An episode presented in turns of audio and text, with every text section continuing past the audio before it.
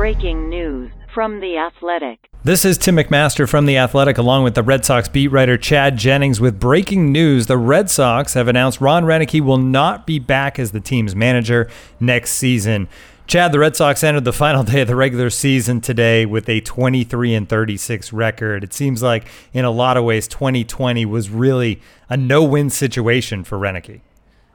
Yeah, it was. And I mean, Chaim Bloom maybe didn't quite acknowledge as much, but he did say it was a fair question to wonder if there's anything Ron could have done that would have kept him in this job going forward. You know, I wrote today as my sort of initial reaction to it. I think Ron was the right guy for this season.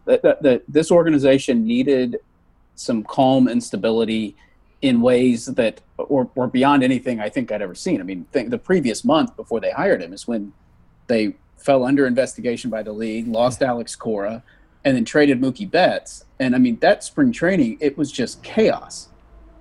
So he came in and he is this like calm, stable guy, experienced manager. He's been around the game forever, he's just one of the easiest people in the world to like. He's just he's a nice man. He really is. And I think he knows baseball well. I don't think any manager could have won with this pitching staff. So I think he gave them that sort of calm presence through this totally bizarre season.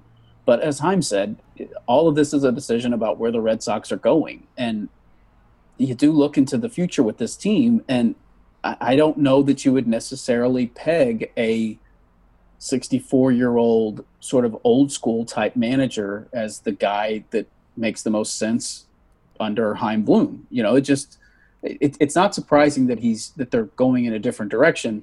I don't necessarily think that means that Ron did anything wrong or that he's a bad manager, that he's a wrong manager. I think they're clearly trying to do something different here, and so it's hard to be surprised that they see themselves better fitting under a different leadership.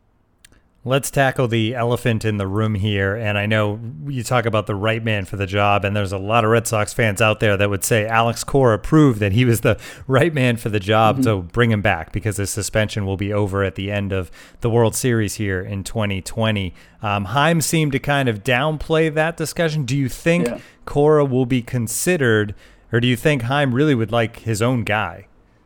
Yeah, I mean, this is a pure just...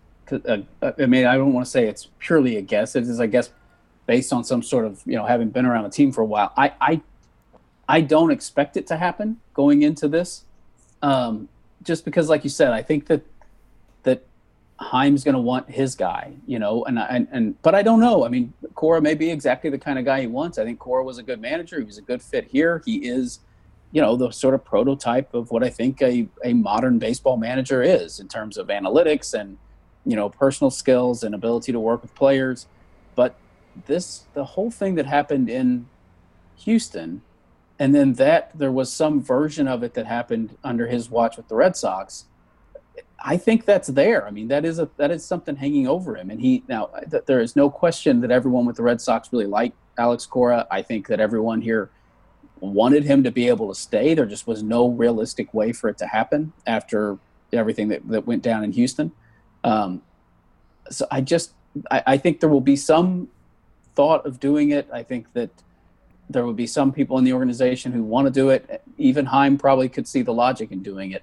I just don't think that's ultimately the way it's going to go as my sort of initial guess going into this process. I just think there's still enough sort of unusual baggage hanging over him that I don't know that that's, if you're trying to get some sort of clean slate here, I'm not sure that trying to go back to what was here in 2018 is the way they're going to go.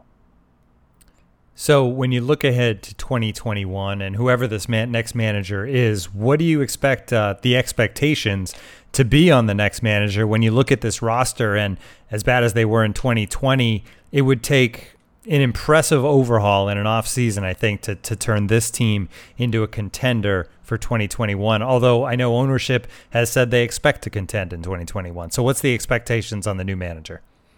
Yeah, I wonder if the expectations are more to do with the things we don't see. If I think they're going to want a manager who is, engaged in those discussions with the analytics team. I think Roenicke, my understanding was that he always you know, he wanted to learn this stuff. He was engaged with it. He listened to what the analytics department told him. He admitted to us early in the season he didn't fully understand why the number two hitter is that the analytics say that's the most important spot in the order. He doesn't quite understand why that's the case. It doesn't make sense to him, but he went with it, right? He opened the season with JD Martinez hitting second, which at the time seemed like their best hitter.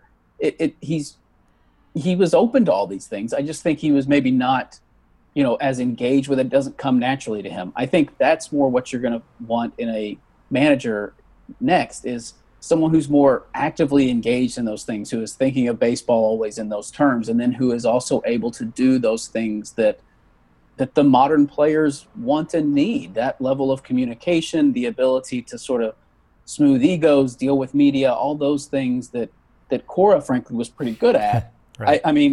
Look, there's a reason Cora was a really successful manager. He is a template, I think, for vaguely like a type of manager you want.